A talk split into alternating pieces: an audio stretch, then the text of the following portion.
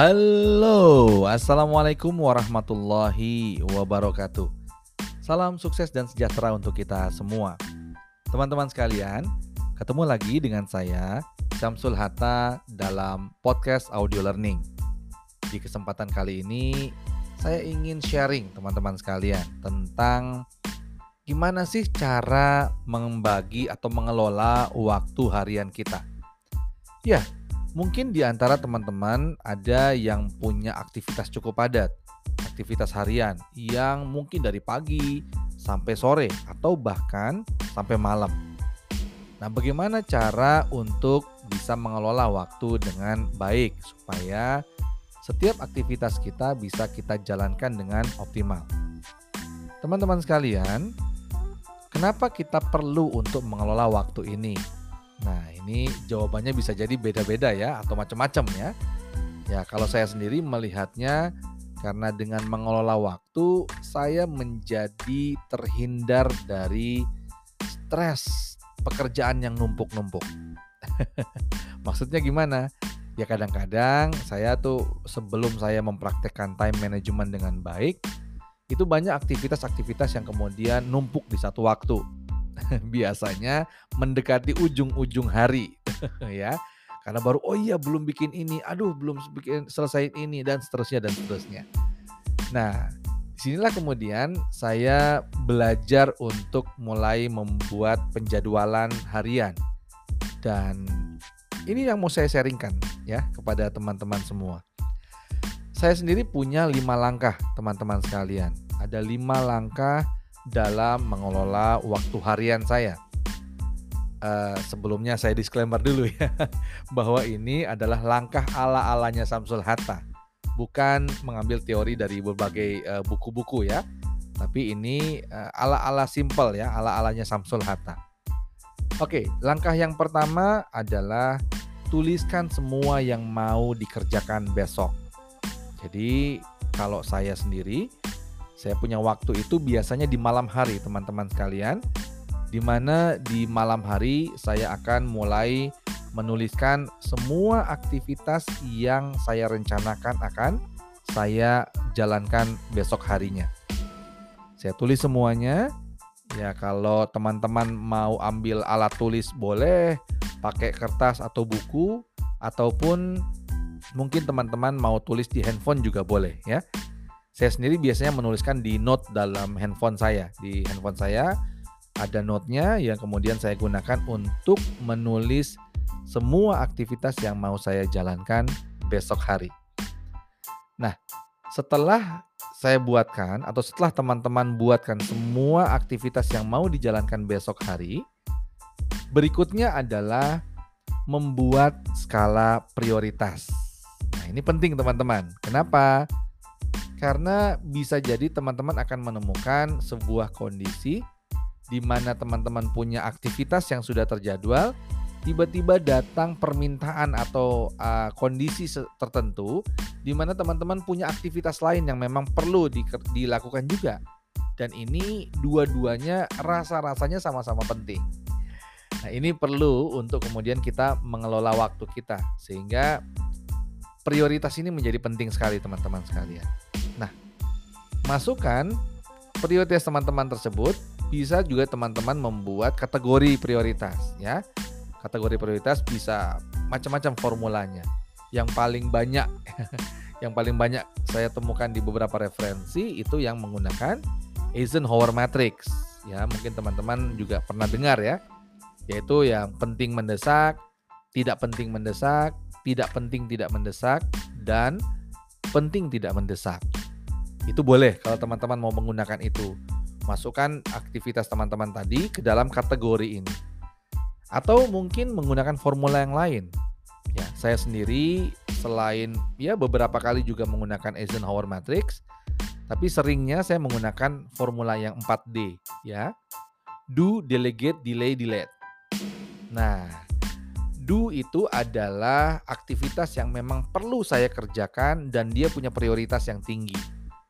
Sedangkan delegate adalah aktivitas yang bisa saja saya minta bantuan orang lain yang mengerjakannya. Jadi tidak harus saya yang menyelesaikannya, tapi saya minta bantuan ke orang lain. Jika saya misalnya tidak punya cukup waktu atau saya mungkin punya aktivitas lain yang prioritasnya lebih tinggi, maka yang delegate ini akan saya mintakan bantuan ke orang lain. Gimana misalnya nggak ada orang yang bisa saya mintain bantuan? Maka yang delegate ini bisa saya geser waktunya. Ya, bisa saya geser waktunya. Nah, berikutnya adalah delay. Delay adalah aktivitas yang penting, dia punya prioritas tinggi, namun secara waktu dia fleksibel. Ya, secara waktu dia fleksibel dan bisa digeser di waktu yang lain di hari tersebut. Ini delay. Namun yang perlu melakukannya saya sendiri, ini nggak bisa didelegate. Oke ya. Nah, yang berikutnya adalah delete. Delete adalah aktivitas yang semisal kita tidak punya cukup waktu untuk melaksanakannya, maka boleh kita cancel. Itu adalah 4D ya, formula 4D. Terserah teman-teman mau pakai yang mana. Mau pakai yang Eisenhower Matrix, boleh. Mau pakai 4D juga boleh. Atau mungkin ada formula yang lain yang akan teman-teman gunakan. Intinya adalah teman-teman membuat level prioritas dari setiap aktivitas yang teman-teman akan lakukan besok hari. Kemudian, yang ketiga, setelah teman-teman memasukkan prioritasnya, sudah punya prioritasnya, berikutnya yang ketiga adalah masukkan ke kalender di handphone Anda. Oke, teman-teman, saya yakin dan percaya teman-teman yang mendengarkan podcast ini pasti punya smartphone. Dan di smartphone Anda itu pasti ada kalendernya. ya, saya bilang pasti ya, karena rasa-rasanya nggak ada ya smartphone yang nggak ada kalender. Oke ya, jadi silakan teman-teman masukkan uh, ke dalam kalender Anda. Caranya gimana? buka kalender Anda, apakah itu adalah Google Calendar yang ada di handphone Anda atau mungkin kalender yang memang bawaan handphone ya. Buka kalender, modenya dibikin daily teman-teman sekalian. Yes, di kalender Anda itu bisa punya mode daily. Nanti dia modelnya adalah jam per jam. Ada bisa jadi modelnya modelnya adalah uh, weekly ya. Dia ada minggu-minggu hari hari Senin sampai Sabtu eh sampai Minggu ya ada di situ. Atau dia punya mode uh, monthly bulanan. Maka ada Januari Februari dan seterusnya. Nah, teman-teman sekalian buat menjadi model daily di mana ketika teman-teman jadikan dia model daily, maka otomatis akan menjadi planner. Ya, kalender Anda akan menjadi planner jam per jamnya terlihat di situ. Oke, sekarang teman-teman tinggal masukkan ya semua yang sudah teman-teman buat tadi, yang sudah dikategorisasikan tadi, masukkan semua jadwal ke dalam kalender Anda. Lalu gimana Mas Samsul buat ketahuan nih kategori yang mana yang do, delegate, delay, dan delete atau menggunakan Eisenhower tadi? Kalau saya sendiri saya pakai warna ya yang penting atau do yang memang perlu saya kerjakan prioritasnya tinggi saya kasih warna merah. Kemudian yang delegate saya kasih orange, yang delay saya kasih hijau dan kemudian yang delete saya kasih ungu ya.